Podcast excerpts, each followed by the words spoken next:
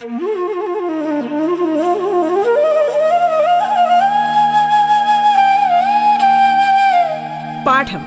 കേട്ടു പഠിക്കാൻ റേഡിയോ കേരളയിലൂടെ.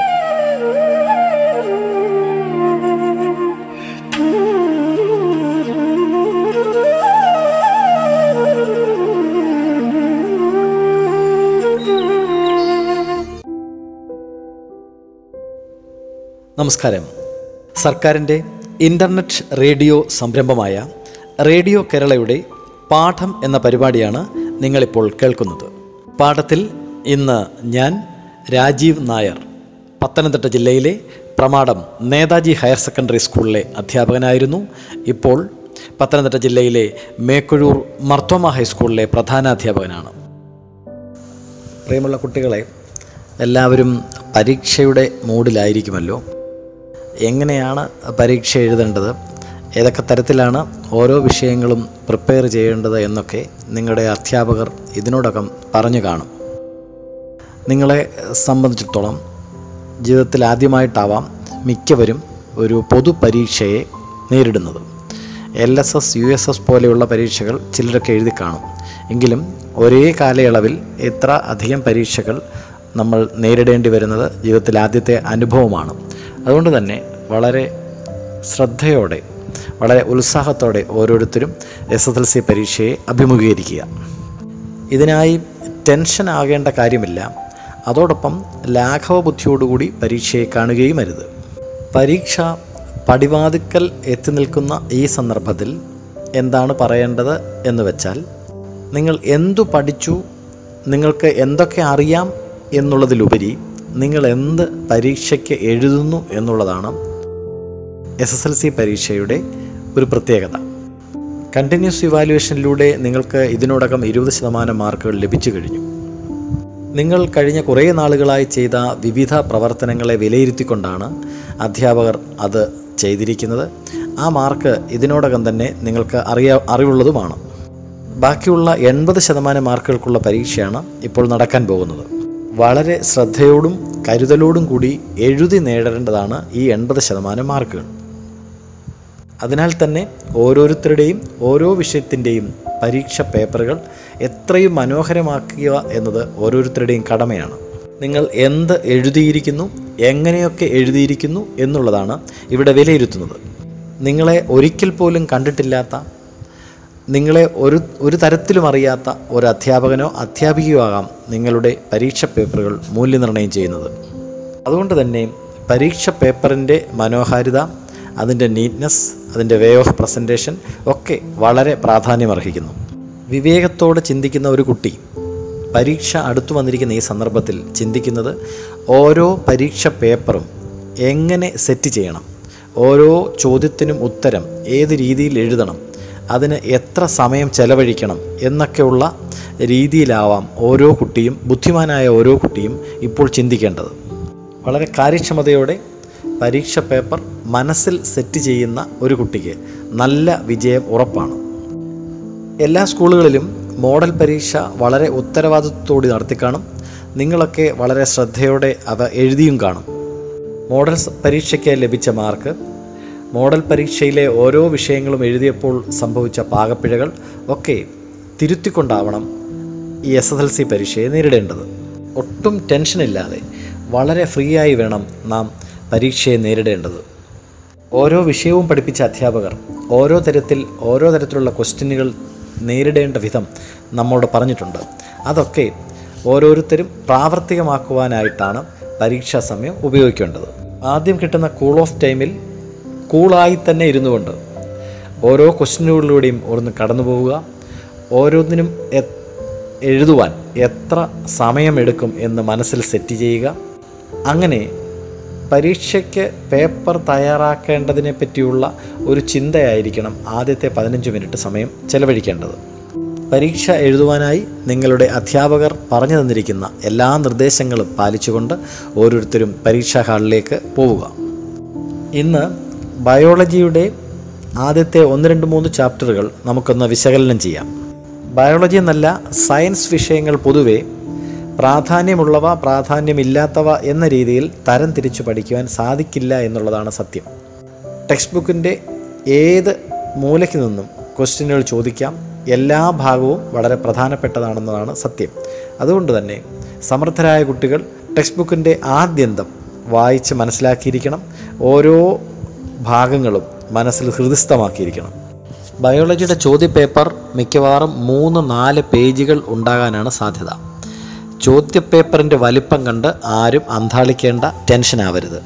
ഇവയുടെ എല്ലാം ആൻസർ ഒന്നോ രണ്ടോ അഡീഷണൽ ഷീറ്റുകൾക്കകത്ത് പൂർണമായി നാൽപ്പതിൽ നാൽപ്പത് മാർക്കും വാങ്ങുവാൻ സാധിക്കുന്നതാണ്.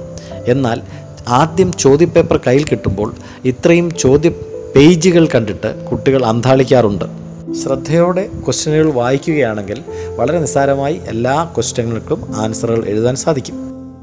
നേരത്തെ ഞാൻ ക്ലാസ്സിൽ പറഞ്ഞിരുന്നതുപോലെ ബയോളജിയുടെ ഇത്തവണത്തെ ടെക്സ്റ്റ് ബുക്കിന്റെ ആദ്യത്തെ രണ്ട് മൂന്ന് ചാപ്റ്ററുകൾ വളരെ പ്രാധാന്യത്തോടെ പഠിക്കേണ്ടവയാണ് അല്പം ബുദ്ധിമുട്ടി പഠിക്കേണ്ടവയുമാണ്.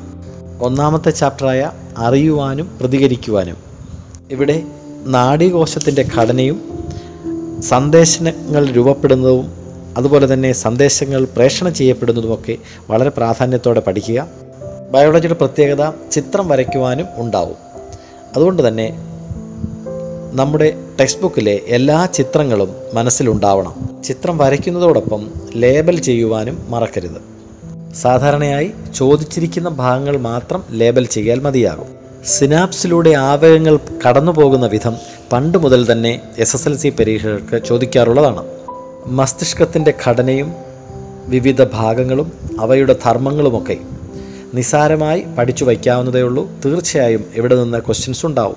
അതുപോലെ തന്നെ റിഫ്ലക്സ് പ്രവർത്തനവും ഫ്ലോ ചാർട്ട് രൂപത്തിലോ ചിത്രം വരയ്ക്കേണ്ട രൂപത്തിലോ ഒക്കെ പരീക്ഷയ്ക്ക് ചോദിക്കാം. തീർച്ചയായും ആ ഭാഗവും വളരെ പ്രധാനപ്പെട്ടത് തന്നെ. സിമ്പതറ്റിക് പാരാസിമ്പതറ്റിക് വ്യവസ്ഥയുമായി ബന്ധപ്പെട്ട ചോദ്യങ്ങൾ പല പലപ്പോഴും കൺഫ്യൂഷൻ ഉണ്ടാക്കുന്നവയാണ്. അതുകൊണ്ട് തന്നെ ആ പേജ് കുറേ കൂടി ശ്രദ്ധയോടെ മനസ്സിലാക്കുക. മസ്തിഷ്ക രോഗങ്ങൾ പലപ്പോഴും മാച്ച് ദ ഫോളോയിങ് പോലെയുള്ള അല്ലെങ്കിൽ ബോക്സുകൾ ഫില്ലപ്പ് ചെയ്യാൻ രീതിയിലും ഒക്കെ ചോദിക്കാറുണ്ട്. അതും പ്രധാനപ്പെട്ടത് തന്നെയാണ്.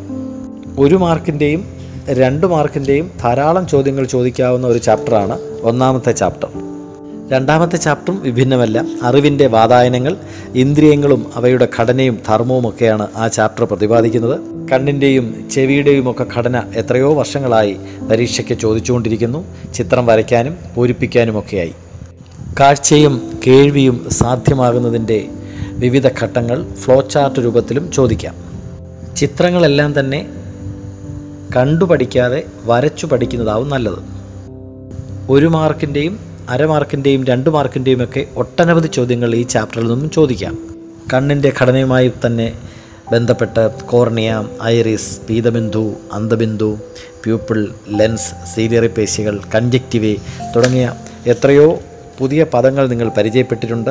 അവയുടെ അവയുമായൊക്കെ ബന്ധപ്പെട്ട ചോദ്യങ്ങളും ഉണ്ടാവും. റെറ്റിനയും പ്രകാശഗ്രാഹികളും വളരെ പ്രാധാന്യത്തോടെ തന്നെ പഠിച്ചു വയ്ക്കുക. നേത്രവൈകല്യങ്ങളുമായി ബന്ധപ്പെട്ട ചോദ്യങ്ങളും സാധാരണയായി ചോദിക്കാറുണ്ട്.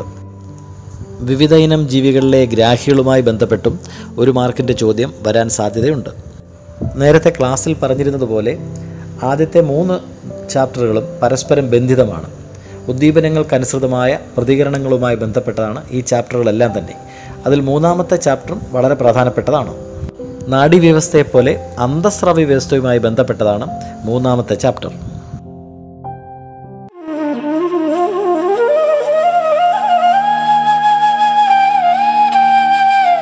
പാഠം കേട്ടു പഠിക്കാൻ റേഡിയോ കേരളയിലൂടെ. പാഠത്തിൽ ഇനി ഇടവേള.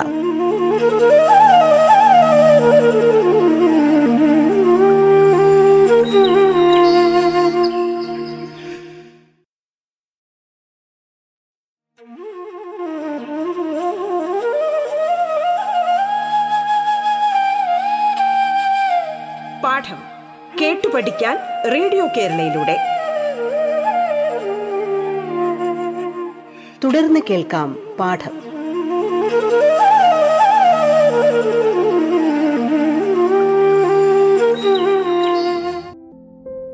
മൂന്നാമത്തെ ചാപ്റ്റർ പ്രയാസമെന്ന് കരുതി പലപ്പോഴും പല കുട്ടികളും അത് തഴയാറുണ്ട്.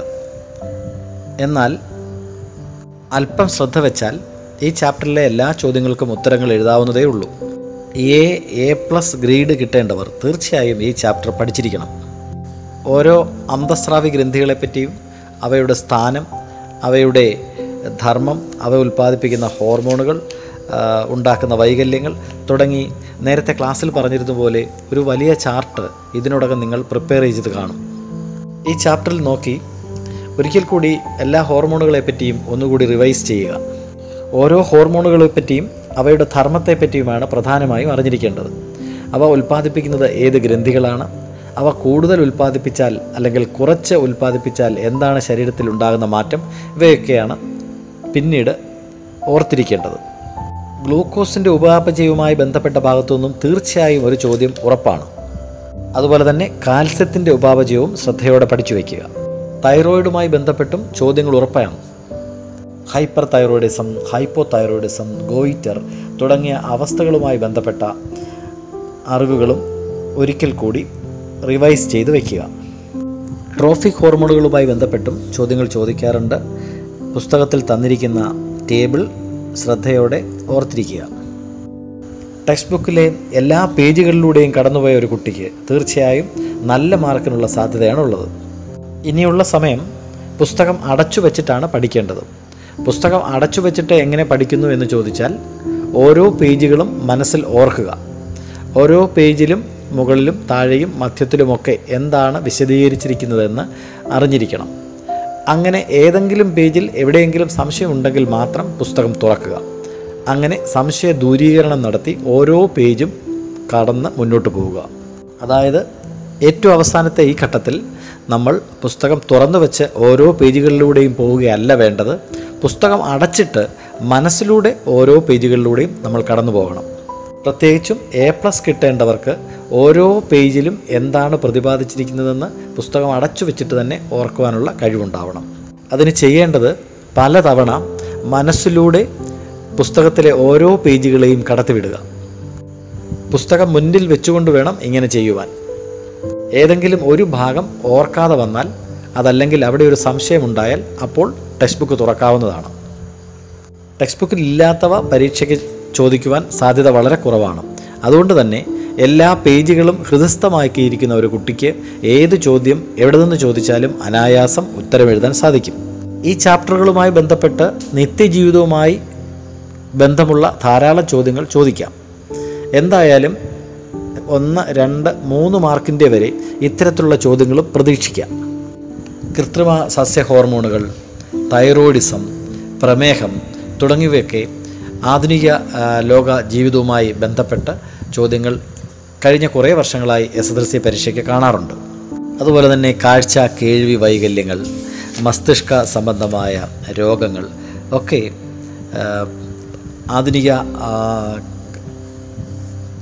ലോക ജീവിതവുമായി ബന്ധപ്പെട്ട് പുസ്തകത്തിൽ നിന്നല്ലാതെയുള്ള ചോദ്യങ്ങൾക്ക് വഴിവെക്കുന്നു.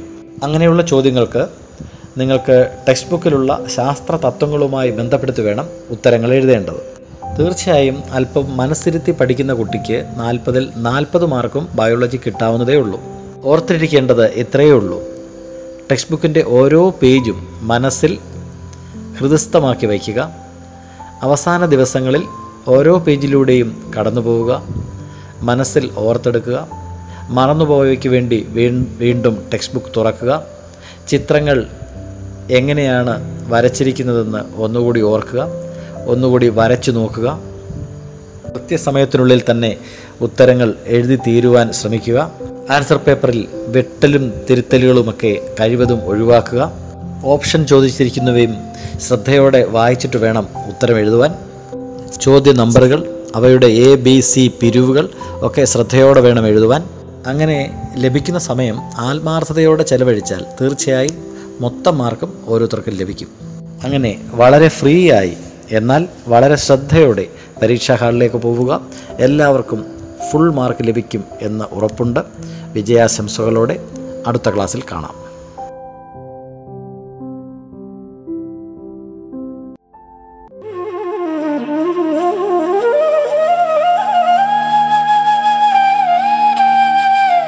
പാഠം കേട്ടു പഠിക്കാൻ റേഡിയോ കേരളയിലൂടെ. പാഠത്തിന്റെ ഇന്നത്തെ അധ്യായം പൂർണമാകുന്നു. ഇനി അടുത്ത ദിവസം കേൾക്കാം. നമസ്കാരം.